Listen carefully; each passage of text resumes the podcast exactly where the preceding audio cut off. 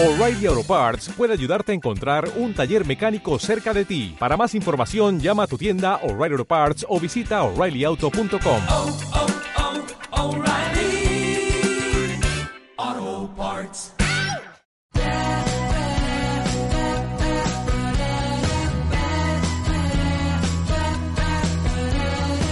Así comienza Subamos el Volumen, Educando en Finanzas, el podcast que te ayudará a aprender nociones básicas sobre el ahorro, la administración y la inversión de tu dinero, escuchando diferentes charlas con referentes y especialistas. En esta segunda temporada, a través de los episodios, en Subamos el Volumen hablaremos de los diferentes temas que hacen al mundo de las finanzas, desde finanzas descentralizadas y criptomonedas hasta todo tipo de temas relacionados con finanzas tradicionales, como renta fija y variable, futuros y commodities, distintos tipos de análisis de activos, finanzas en las redes sociales, política monetaria, local y mundial, entre otros temas. Pero también hablaremos de inclusión y educación financiera, fintechs y tecnología. Creemos que este podcast es nuestro granito de arena para reforzar la agenda educativa del futuro y que educar en finanzas puede generar progreso individual y colectivo. Si te gusta lo que hacemos, tu aporte puede ser difundirlo. Dale, vení, escuchá con nosotros este nuevo episodio. Ahora sí, subamos el volumen.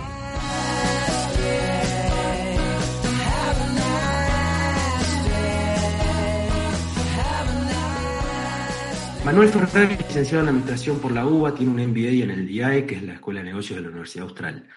Con una carrera profesional y laboral que transitó por un lado alrededor de SAP, el software alemán, y un paso por la función pública en el Instituto de la Vivienda de la Ciudad de Buenos Aires, el IBC, ¿no, Manuel?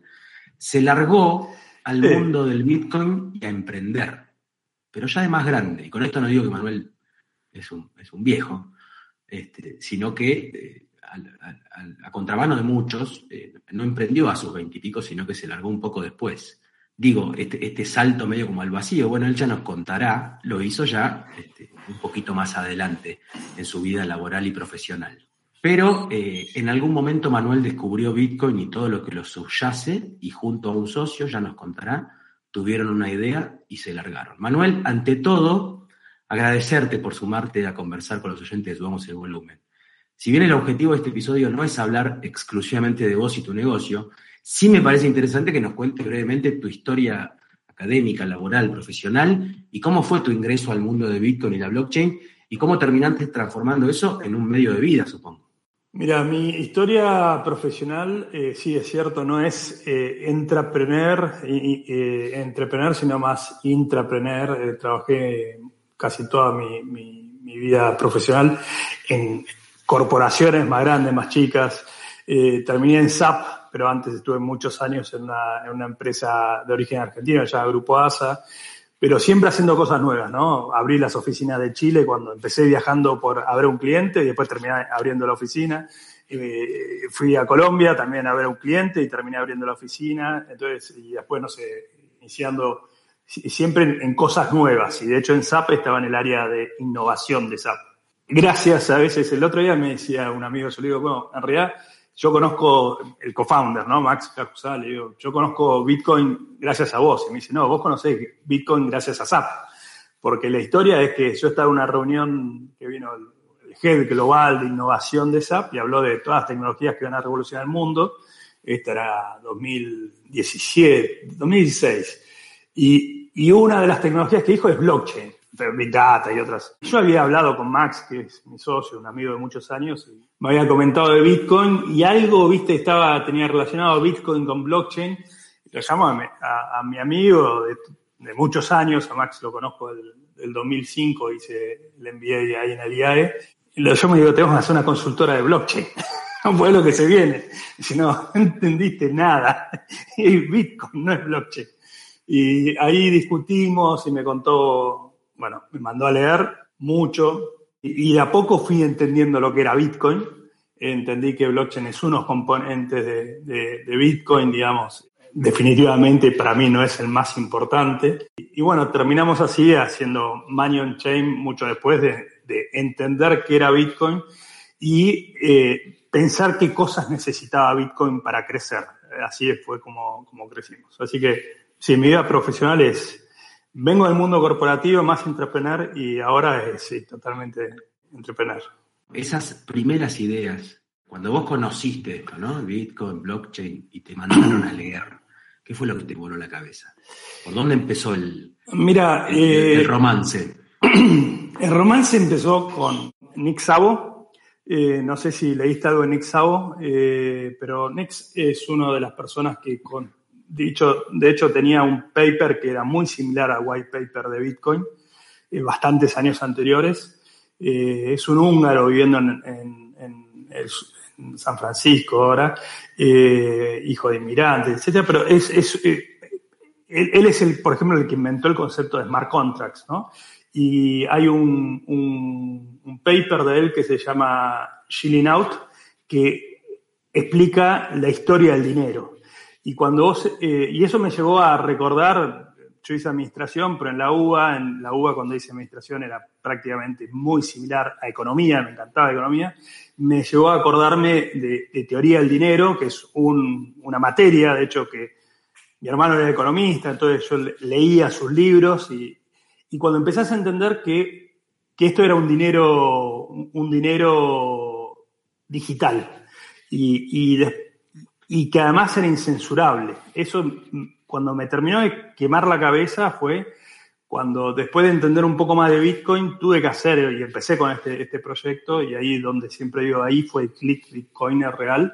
Después de estos 20 años de corporación, y en ese momento estábamos en una situación del país donde se suponía que era un poco más liberal todo, tenías una transferencia a Estados Unidos y me piden un poco más, unos rayos X, ¿viste? Y análisis de sangre, o sea, todos los trámites que tenía que hacer para mover plata, que era mía de toda la vida, y decía, mirá, ¿sabes qué? Transferí esto a este lugar, a esta cuenta.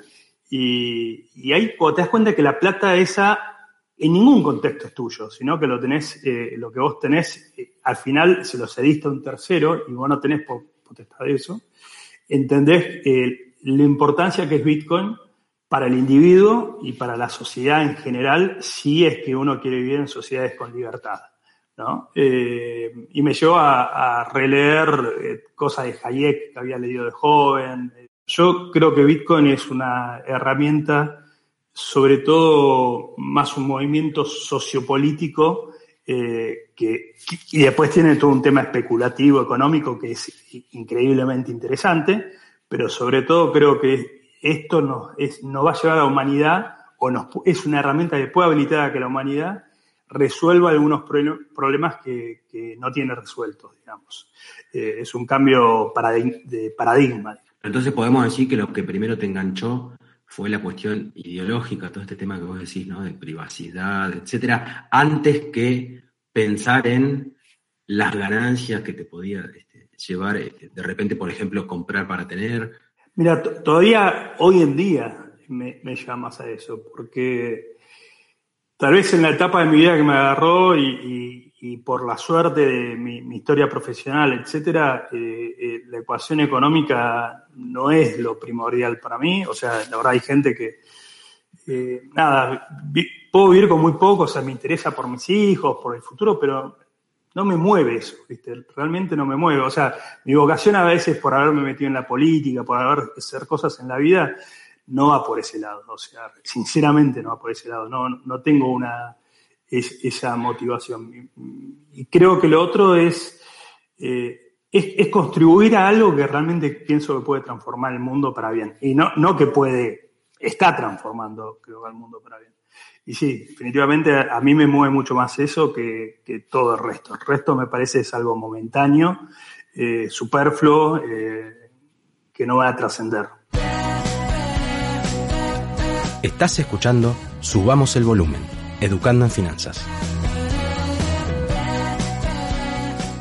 Bueno, Manuel, ya contaste un poco cómo te encontraste con todo esto y las cuestiones ya más filosóficas de por qué te enganchaste. Y en algún momento, como contabas lo de SAP, que te hablaron de blockchain, que saliste y terminaste hablando con quien hoy es tu socio, ¿qué fue ahí lo que vieron y lo que decidieron para decir, bueno, vamos a transformar esto en algo laboral, por decirlo de alguna manera? Mira, estuvimos, de hecho, antes de charlar puntualmente sobre hacer algo con Bitcoin, Max es una de las personas que colaboró a hacer Mercado Pago y él tenía un proyecto de hacer un Mercado Pago global. Está bien que, es más, tenía nombre de la empresa, todo. Tenía un MVP ya todo armado. Pero para hacer un PayPal o lo que sea global, la idea era hacerlo cripto, ¿no? En un momento me dijo, mira, vamos a hacerlo cripto. Y el problema ahí, y él ya venía con esto, es que para que realmente sea cripto, necesitaba tener algún tipo de stablecoin. Y él, siendo bitcoiner, él pedía, vos tenés un montón de stablecoins, tal vez la más conocida es Tether, no sé si en algún momento la trataste, pero es la más usada a nivel global. De hecho, se transacciona más Tether que Bitcoin como criptomoneda, o el criptoactivo más tradeado a nivel global. Pero para un argentino que a mí, a Max y a mis padres, y creo que a tus padres seguramente también, y capaz que a vos también, nos han confiscado los ahorros de un día para otro, nos han especificado los ahorros, ha sufrido todo esto. Una solución centralizada no tiene ningún tipo de sentido. Tether está totalmente centralizado y es totalmente oscuro, además, o sea, no es transparente, o sea, uno no sabe realmente si hay depósitos bancarios o qué hay, te dicen hay esto, pero todas estas stablecoins tienen el problema de la transparencia como principal problema. Y después un segundo problema que es la centralización. La centralización significa que alguien puede cambiarte las reglas. Y cuando uno se convierte en bitcoiner y uno entiende lo que representa Bitcoin, lo divertido de Bitcoin es que nadie te puede cambiar las reglas. Las reglas están ahí, te unís, y si se cambia por consenso, y es un proceso bien lento y maduro por todos los que estamos en esto. Y lo que pensamos que Bitcoin estaba era crear una stablecoin para los bitcoiners, o sea, una stablecoin que sea descentralizada, que sea incensurable, o sea, que no pueda venir una persona y sacarte ese dinero, porque es la manera de que lo pueda usar el comerciante el día a día, digamos. O sea, pienso que una concesionaria, yo si vendo un auto, al día de mañana te voy a pagar a Ford el auto, reponer la mercadería, y la volatilidad que tiene Bitcoin no te lo permite hacer con Bitcoin. Ese caso de uso es muy difícil. Sí lo veo que se va a hacer con stablecoins. Ahora, el problema de todas las stablecoins es todas estas capas de centralización que tiene. Y nos abocamos a eso, o sea, trabajamos durante un año en inventar eso que no existía, que cuando empezamos a hacerlo con algunos profesores del DIAE, con los que habíamos cursado, PhD, que se dedican a hacer estos tipos de productos financieros, decían, lo primero que nos dijeron es, Bitcoin es un Ponzi, ¿no? Eso es lo primero. Y después nos dijeron, lo que están haciendo no puede funcionar. Es imposible, olvídate, va a reventar. A ver, los profesores del IAE y también con todos los inversores que nos juntamos, te hablo de febrero de 2018, marzo de 2018, donde MakerDAO, por ejemplo, no existía, que es otro que trató de hacer algo similar a lo que hicimos nosotros. Y bueno, encontramos un modelo financiero matemático para hacer eso y lo hicimos, y ahora funciona. A los que no saben, a los que no están en tema, básicamente, ¿qué fue lo que hicieron? A ver, ¿qué hicimos? En el lenguaje más fácil posible, digo, ¿no? En el lenguaje más fácil posible hicimos un criptodólar, si lo querés llamar más llano. Es un dólar sintético, digital, que está hecho, las reservas de ese dólar, para emitir ese dólar, alguien tiene que bloquear primero, tiene que dejar de reserva, de respaldo Bitcoin, ¿está bien? Entonces, esto es un programa de software donde hay bitcoiners que dicen, bueno, a mí me interesa que esto funcione, yo tengo ciertos beneficios, ponen sus bitcoins de colateral en el sistema, y una vez que están esos bitcoins de colateral, otra persona puede emitir contra ese pool de tokens dólares digitales, y tiene esos dólares digitales, siempre valen $1, ¿ok? ¿Cuál es el incentivo para los que ceden sus bitcoins? Los que ceden sus Bitcoin obtienen otro token, o sea, la gente que manda sus Bitcoin y recibe el dólar on chain se queda con estabilidad.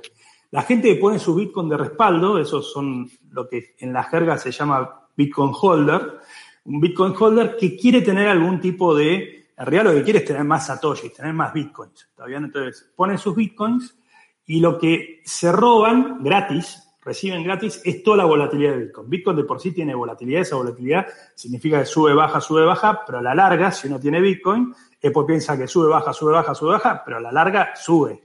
Si no, no tendrías eso. No tiene gracia tener volatilidad para la baja. También tiene gracia tener volatilidad para la alza.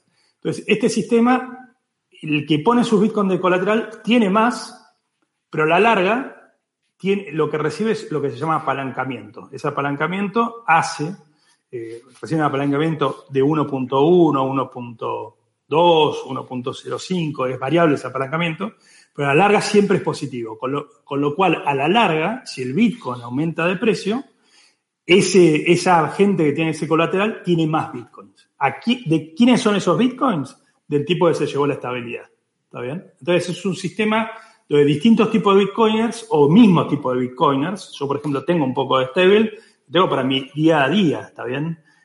Tengo lo que llamamos dollar on chain, que es la moneda estable. Y eso lo uso, como decimos, para pagar la pizza, para pagar la cuenta del colegio. O sea, lo puedo convertir y zafo, me protejo de la inflación. ¿Está bien? Pero yo sé que eso lo voy a gastar. Ahora, en el largo plazo, la mayor parte de mis bitcoins lo pasé a Bipro.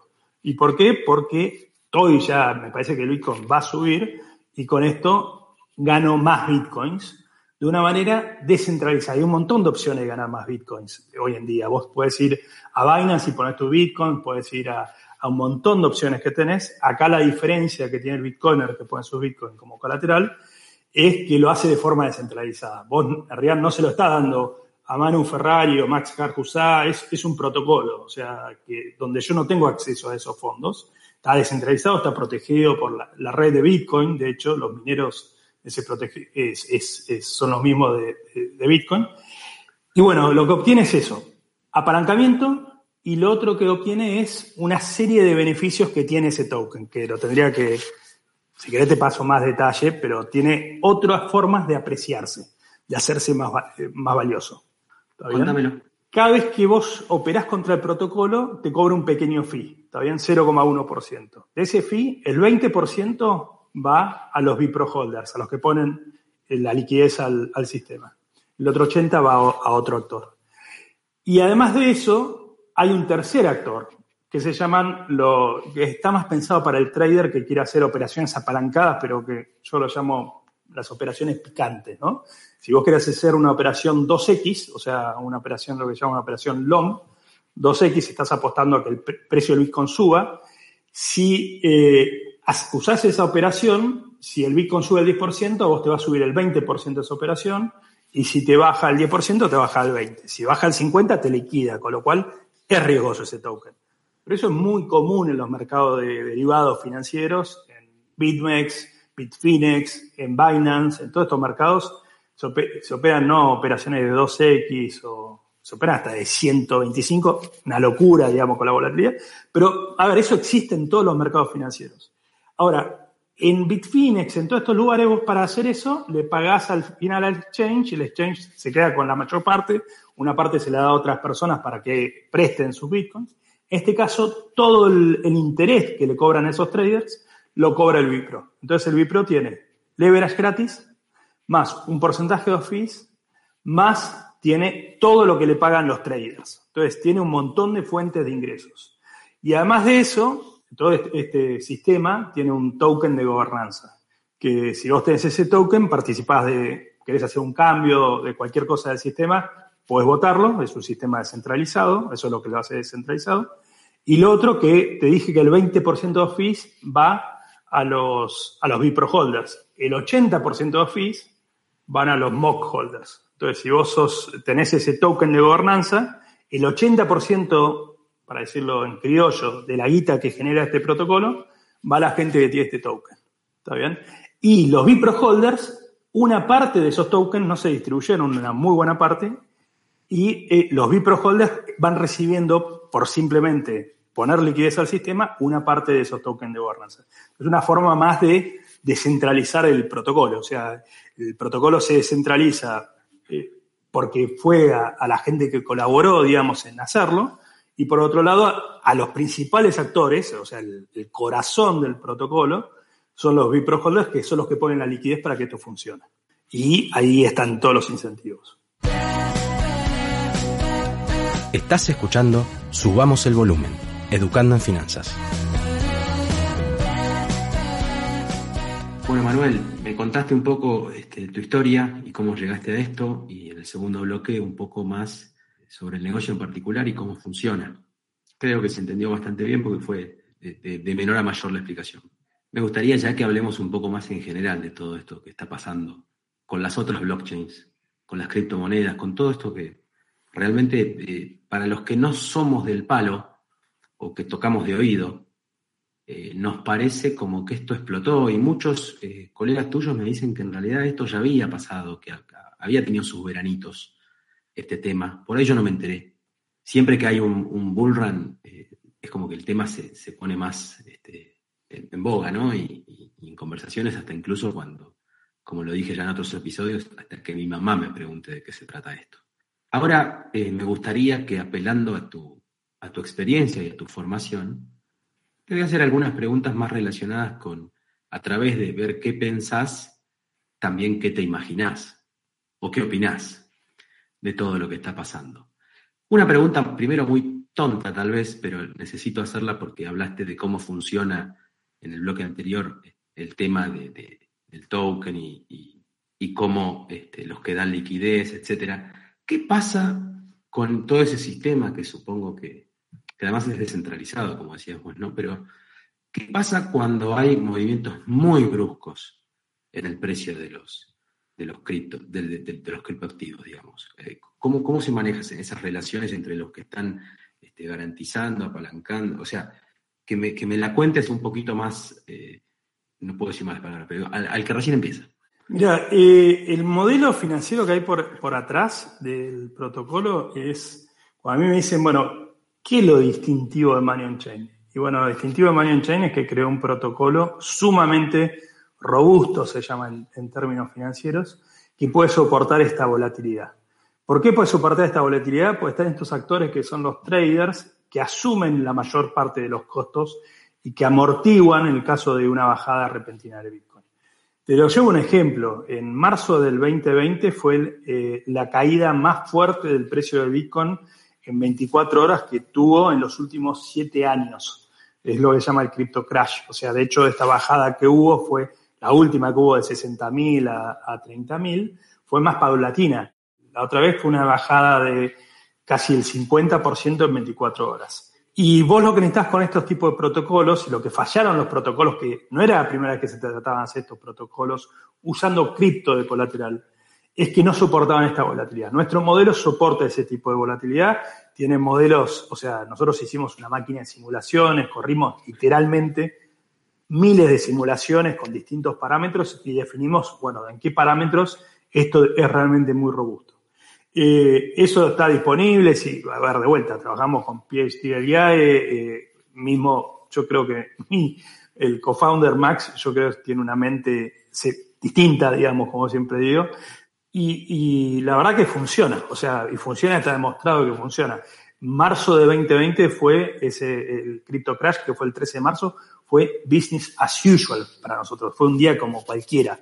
Lo único que pasó es que se liquidaron, de hecho, los BTCX, o sea, los que hacen operaciones apalancadas, pero eso es esperable, o sea, nadie que hace una operación de long 2X, si le baja el 50% del activo con el cual está especulando, se ofende o se enoja, nada, es esperable. De hecho, yo tenía operaciones apalancadas en ese momento y me liquidaron, no pasa nada, porque son las reglas de juego.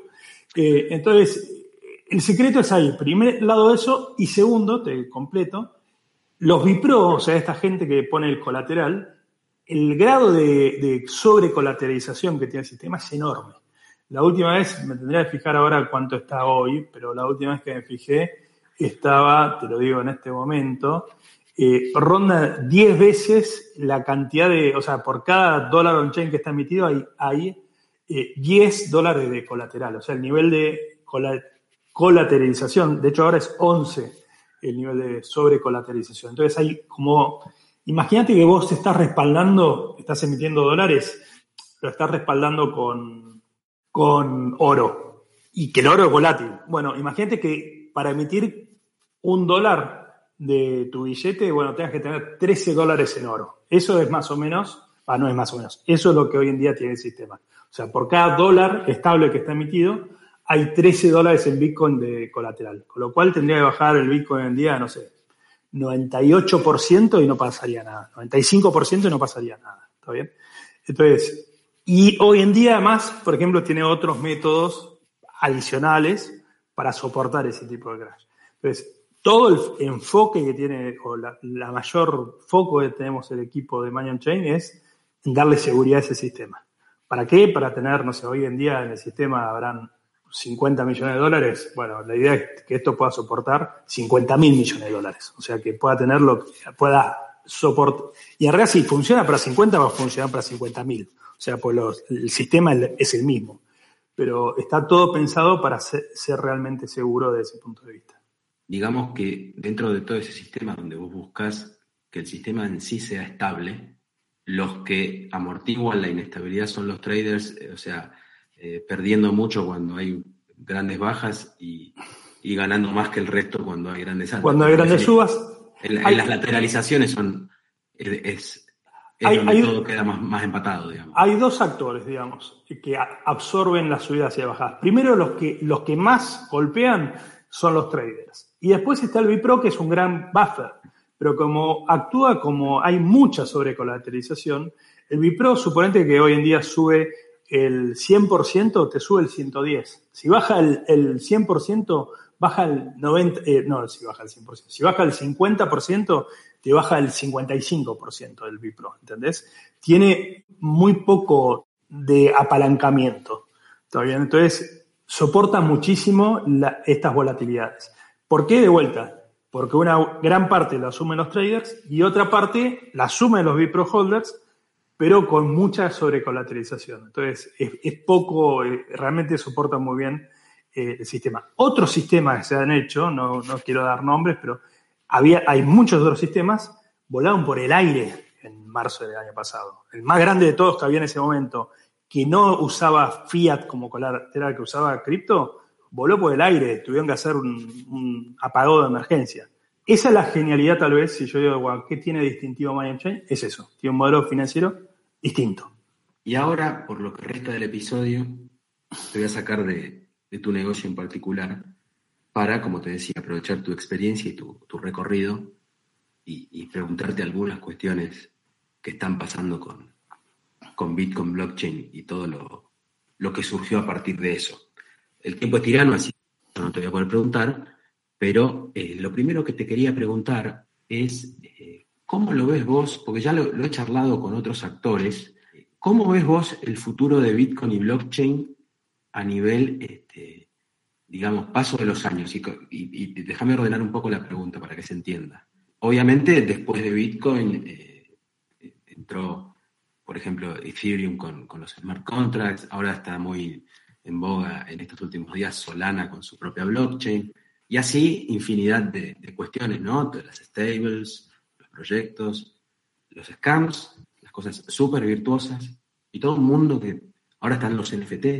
Pero digo, ¿vos crees que Bitcoin, o sea, cómo te lo imaginas a Bitcoin más adelante? Porque Bitcoin, por un lado, tiene toda esa cosa virtuosa de haber sido el padre fundador, digamos, de toda esta historia, de todo este ecosistema. Y por otro lado tiene lo que para muchos es la ventaja de la inviolabilidad de la blockchain y esto y lo otro, también lo hace ser medio como un elefante, ¿no? Que no tiene tantas ramificaciones, sino que tuvieron que surgir otras blockchains. Entonces, perdóname que la haga tan larga, pero me gustaría escuchar tu opinión o tu reflexión sobre cómo la ves adelante, si terminará siendo algo como el oro, o ni siquiera eso, o terminará siendo de nicho, no sé, vos pues en realidad vas a pensar lo que vos quieras, ¿no? Mira, yo te doy mi visión, es muy particular. Primero, yo soy extremadamente liberal, entonces si la gente quiere experimentar con otras blockchain, con otras cripto, allá ellos, o sea, me parece genial. Es más, nosotros desde Money on Chain con los otros founders somos lo que llamamos blockchain agnósticos, o sea, y de hecho hoy en día está Money on Chain deployado en lo que se llama una sidechain de Bitcoin, no está sobre Bitcoin, porque lo que nosotros queríamos hacer no se puede hacer sobre lo que se llama Bitcoin Layer 1, sino que decimos sobre lo que se llama una Bitcoin Layer 2, que es RSK es una sidechain, Ahora, esas sidechain hoy en día es como que no pueden leer, Bitcoin no puede leer esas sidechain. O sea, hoy en día Bitcoin es algo pristino que vive en sí mismo, tiene un montón, hay un mito muy grande que dice, bueno, Bitcoin no tiene esas. Bitcoin tiene una cantidad de desarrollo, una cantidad de cientos de developers, lo que pasa es con algo muy, muy claro, que es ser dinero digital. O sea, hoy en día lo que aspira a ser Bitcoin es el oro, la reserva de valor de la humanidad. Y eso yo pienso que es un agujero negro, o sea, desde el punto de vista de valor. O sea, va a absorber un montón de cosas que hoy en día la humanidad ahorra en propiedades, en acciones, en un montón de cosas. Y no digo que esas cosas van a desaparecer, yo creo que van a seguir las acciones, las propiedades, todas esas cosas van a seguir. Pero creo que mucha de esa plata va a migrar una buena parte a eso. O sea, de hecho tengo familiares, amigos, etcétera, que piensan a largo plazo y dicen, che, ¿y pondría algo en Bitcoin? Y sí, yo creo que ese es el claro uso. Ahora, vos después me decías otras blockchain, otras criptos, otras cosas. Yo siempre me acuerdo de Max, que es el de sistemas, o sea, ingeniero de sistemas, me decía, mira, la gran ventaja de esto es que Bitcoin es software. Entonces, si vos inventás cualquier cosa de software, Ethereum, Nimble, Polkadot, no importa qué, Solana, cualquier cosa, son bits and bytes. Entonces, si está bueno, se puede integrar a Bitcoin, porque finalmente son bits and bytes y se pueden integrar. Y Bitcoin lo puede absorber, ¿está bien? Y se puede hacer en conjunto con Bitcoin. Y un ejemplo de esto es Money on Chain, o sea, que está sobre una segunda capa de Bitcoin. Pero, por ejemplo, nosotros ahora lo que no tiene Bitcoin hoy en día, tal vez es que muchas de estas innovaciones tienen otros riesgos. O sea, vos hacer toda la innovación que se hace sobre Ethereum, que se hace sobre Solana, tiene sus riesgos. Y eso es experimentación y está buenísimo. Ahora, los developers de Bitcoin dijeron, no, ¿sabés qué? Sobre Bitcoin esto no lo vamos a hacer. Entonces se fueron a hacerlo en otros lugares. Y eso genera otras comunidades, eso genera otros ecosistemas. Ahora, si eso prospera, todo eso el día de mañana puede ser llevado a Bitcoin. Lo que no creo que tenga sentido es tener dos dineros digitales escasos. O sea, podés tener un dinero, pues es escaso, si no deja de ser escaso. Si vos podés crear dos dineros digitales escasos, deja de ser escaso, ¿me seguís? Entonces, podés tener distintas cosas que tengan valor. Yo eso sí creo que el Ether puede llegar a tener valor, Solana puede, o sea, todas esas cosas pueden tener valor. Ahora, en el long term, como activo o como oro digital, como es además una construcción social, pienso que Bitcoin es el candidato. Y pienso que todas esas otras innovaciones tiene mucho sentido que después se integren de alguna manera a Bitcoin. Más o menos. Podría ser desde un WBTC, que es el Bitcoin corriendo sobre la red de Ethereum y se construyan aplicaciones sobre Ethereum o sobre Solana o sobre Binance Smart Chain o cualquiera de estas redes usando Bitcoin como activo digital de valor, digamos, derivado sobre eso. O podría ser que directamente lo absorba Bitcoin. Y ahí hay algunas cosas que muy interesantes que se están discutiendo hoy en día, se están discutiendo desde hace 4 años. Una, por ejemplo, son drive chains, que pueden, desde Bitcoin, que entienda otro mundo. Pero bueno, es un mundo tal vez a veces muy técnico, yo me bajo a veces, yo lo veo como el Bitcoin el gran candidato y que todo el resto de innovación puede ser momentáneamente en otros lados, pero a largo plazo yo lo veo como un agujero negro Bitcoin, donde va a absorber todas esas cosas, las buenas cosas se las va a llevar a Bitcoin.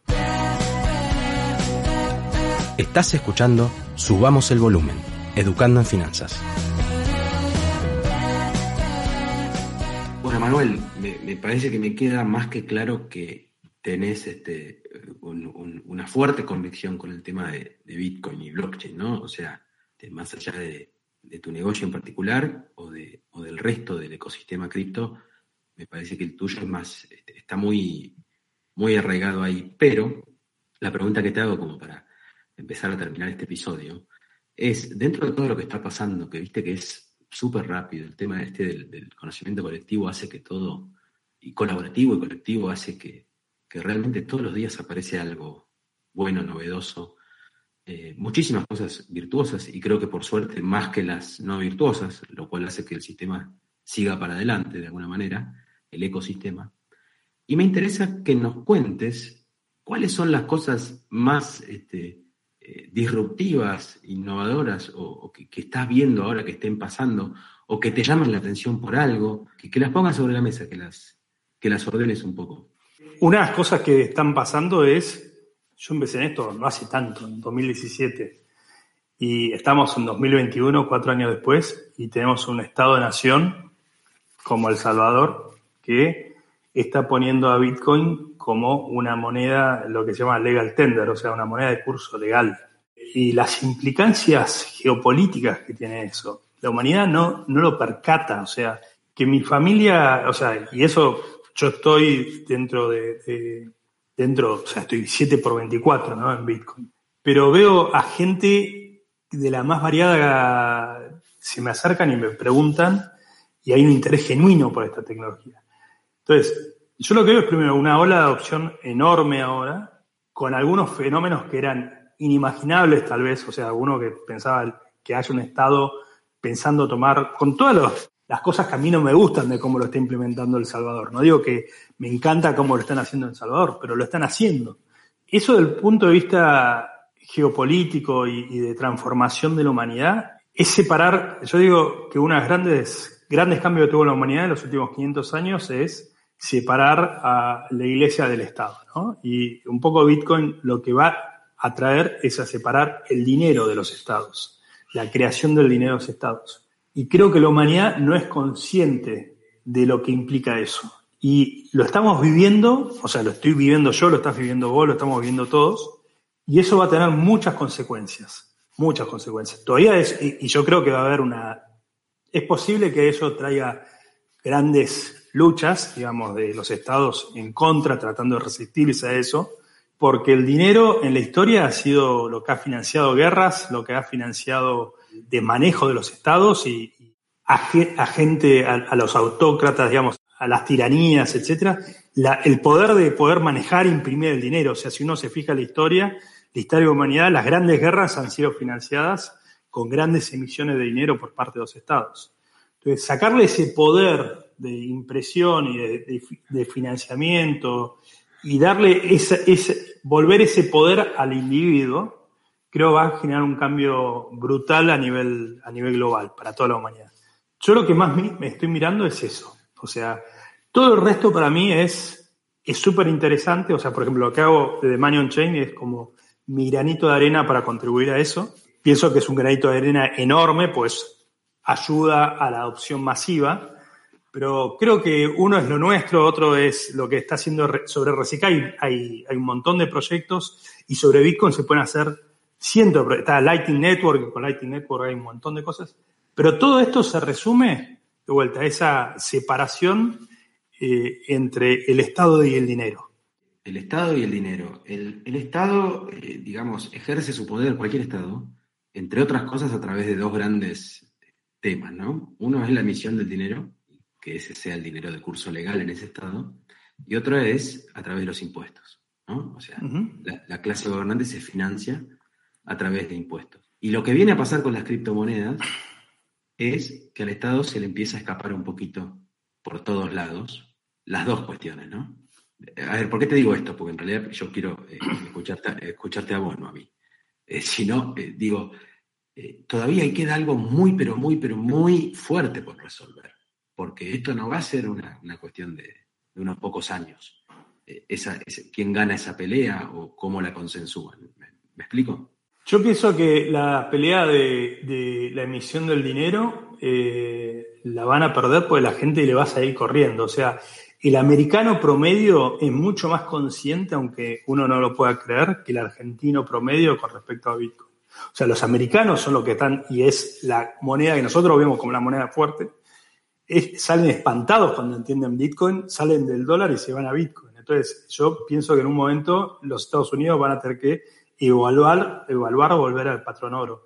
Con el tema de los impuestos, yo pienso que eso no va a cambiar. O sea, creo que los impuestos van a seguir estando. Lo que van a tener que cuidarse es un poco en lo que es el impuesto inflacionario, que es el impuesto más regresivo que tiene la humanidad. O sea, creo que ese es el impuesto que no van a poder hacer. Y creo que justamente lo va a obligar también a tener un tema de disciplina fiscal mucho más grande, porque al verse limitado en la emisión, van a tener que tener disciplina fiscal. Entonces, eso va a llevar a generar estados mucho más chicos o mucho más moderados en cómo gestionan sus finanzas. ¿Entendés? Entonces, sí, de hecho, yo lo de los impuestos te lo digo más desde un lado más, más sencillo o más de ignorante, que es que si yo me muevo económicamente como individuo, como emprendedor, como persona económicamente activa, me muevo a través de monedas descentralizadas, vos no tenés forma de saber cómo hacerme pagar impuestos y cuánto. En realidad, ahí siempre es donde vos tocás el mundo real. O sea, si vos tocás, es como decir, bueno, si yo no hay nada más descentralizado y más protegido que el dólar billete hoy en día. O sea, hoy en día vos podés ir y pagás con dólar billete y evadís impuestos. ¿Está bien?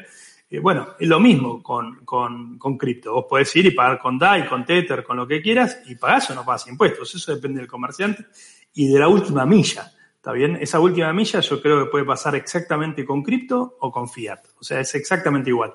Obviamente, con sistema de pagos bancarios está todo mucho más controlado. Ahora, faltan 2 minutos para que obliguen a todas las wallets y a todos los sistemas de pagos a decir, bueno, ¿sabes qué? Si vos aceptás cualquiera de estas transacciones, si aceptás cripto, tenés que registrar el ingreso de ese dinero, ¿está bien? Y de hecho hoy en día lo tenés que hacer. O sea, yo creo que cripto no te ayuda a evadir impuestos. Lo que sí es, creo que le impide a los gobiernos emitir dinero y hacer impuesto inflacionario. Pero el IVA no lo vas a poder emitir, ingresos brutos no lo podés eludir por manejarte con cripto, digamos. Si vos tenés una empresa, tenés que pagar los impuestos igual. Digamos, eso no cambia nada en esencia. Tal vez es más difícil para un Estado hacer un impuesto confiscatorio sobre los bienes personales. O sea, si vos tenés cripto y te quieren venir a robarte tu dinero, como hicieron Estados en todos lados. Ah, no, ahora, ¿sabes qué? Pagás el 5% del dinero que vos tengas.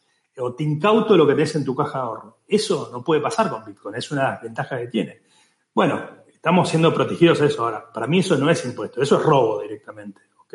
Entonces sí, yo creo que va, sobre todo para los países latinoamericanos, los países, un montón de países subdesarrollados, esto es una herramienta enorme de protección financiera para el individuo y que va a obligar a llevar a disciplina fiscal a todos estos gobiernos que han hecho una fiesta de la hiperinflación, ¿no? Venezuela y un montón de países entre los cuales tenemos Argentina es por estos descalabros, digamos, de los estados que no saben cómo manejarse. Entonces, ahí hay una oportunidad enorme. Y también, si uno se fija a nivel global, en Estados Unidos, en Europa, si uno se fija los últimos 50 años, después de que Nixon dijo, bueno, no hay más patrón oro, digamos, repudio, defolteo el dólar, que eso es lo que pasó en el año 71, a partir de ese momento, desde el punto de vista de productividad y de ingreso para el trabajador medio en Estados Unidos, en Europa, ha ido cayendo. Yo creo que esta disciplina que va a obligar a los estados a considerar la emisión descontrolada, por ejemplo, que tiene ahora, va a llevar a una mayor prosperidad en toda la humanidad. O sea, sinceramente pienso que va por ahí, digamos. En Latinoamérica, enormes crecimientos y los países desarrollados, mucho más de lo que ya tienen. Para terminar el episodio, el tiempo escasea, me gustaría saber tu opinión, porque yo una crítica que le hago, ni siquiera es crítica, porque como toda cosa nueva, relativamente nueva, obviamente que necesita sus tiempos. Pero acá hay todo un tema de que a estos que nosotros que estamos todo el día chusmeando o trabajando con cuestiones de finanzas, nos parece súper natural hablar de esto. Yo no soy, por ejemplo, ni un maximalista de Bitcoin, ni estoy todo el tiempo con las criptos, pero cada palabra que dijiste la entendí, digamos, ya la había escuchado antes. Ahora, un gran tema que tiene todo el mundo de las finanzas descentralizadas es el cómo resuelve la adopción masiva realmente, ¿no? Le falta muchísimo por ese lado, y en países como el nuestro, que de repente el Estado te ayuda, porque con CEPO y con todas esas restricciones realmente genera un caldo de cultivo para que mucha gente se pase a esto, o por lo menos meta un pie en esto. Todavía falta muchísimo para una adopción masiva, para que esto termine siendo un medio de pago en el día a día, no en cuestiones muy puntuales, o no entre dos personas que entienden y nada más. Digo, yo te podría pagar a vos, no sé, vamos a cenar y te pago a vos, vos pagás con tu tarjeta y yo después vía cripto te mando. Pero digo, falta la adopción masiva y me gustaría saber un poquito tus pensamientos a raíz de eso o cómo la ves. Yo creo que falta muchísimo en lo que es UX, UI, o sea, User Experience, herramientas, plataformas, pero hay muchísimas ya que se han venido construyendo. O sea, yo, por ejemplo, trabajo mucho con los chicos de Defiant, que es una wallet que son los chicos del interior de Argentina, que crearon una wallet que, de vuelta, cuando nosotros empezamos, estábamos por lanzar, no existía la wallet, no existía la mobile application.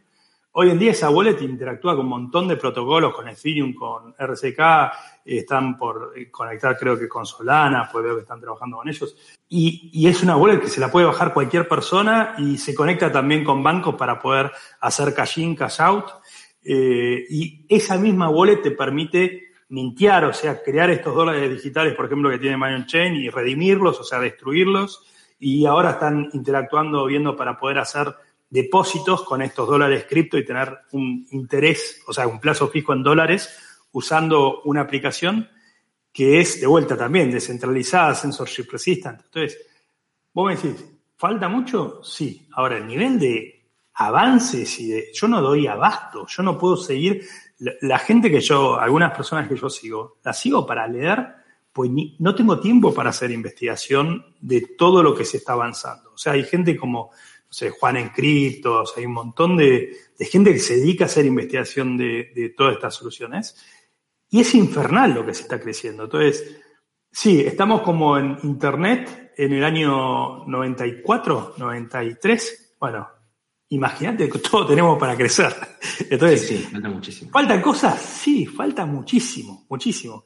Entonces, por eso también le digo a todos mis amigos cuando se me acercan, mirá, andá a lo seguro que es Bitcoin. O sea, eso ya tiene más de 10 años, funciona, nadie, es muy difícil que haya entidad que no funcione. Empezá con lo más simple y después estudiá, leé, como todo, si te interesa. Y dentro de unos años va a ser, todo esto va a ser más simple. O sea, vos haces un plazo fijo en un banco hoy en día, si vas y haces un plazo fijo en un banco, no me preguntás cómo funciona, vas y decís quiero hacer un plazo fijo, te dicen la tasa. Bueno, eso va a llevar en cripto, pero me imagino va a llevar tal vez 2 años, 3 años. Los niveles de adopción de crecimiento de estas curvas son cada vez más rápidas en estas tecnologías. Es verdad. Así que yo soy sumamente optimista en eso. Y además lo veo en el día a día. O sea, anécdota. El otro día me junté con 20 bitcoiners y había una persona que era la que me ayudó a hacer el asado que nunca había tenido bitcoin. 3 minutos le hice bajar una wallet y le regalé unos satoshis y estaba fascinado. Me dijo, pero tan simple es. Y sí, es súper simple. Es muy simple bajarse hoy en día. Hay que tener ganas, más que nada hay que tener ganas. Y después usarlo. Y empezar con lo simple, no tenés que ir a DeFi y hacer... No, eso lo puedes hacer en el mes 2, está bien, o mes 3. Empezar con Lightning, que es re simple. Manuel, me quedé sin tiempo. Te agradezco muchísimo. Esto corre muy rápido, pasa de todo. Así que quién te dice que el año próximo estemos hablando de temas completamente nuevos, sin salirnos de Bitcoin y blockchain en general, ¿no? Pero bueno, de vuelta, gracias por tu tiempo y nos vemos ahí en redes publicando esto en un par de semanas. Muchas gracias, Juan. Hasta acá, subamos el volumen, educando en finanzas. Podés encontrarnos en Spotify, iTunes, iBooks y YouTube.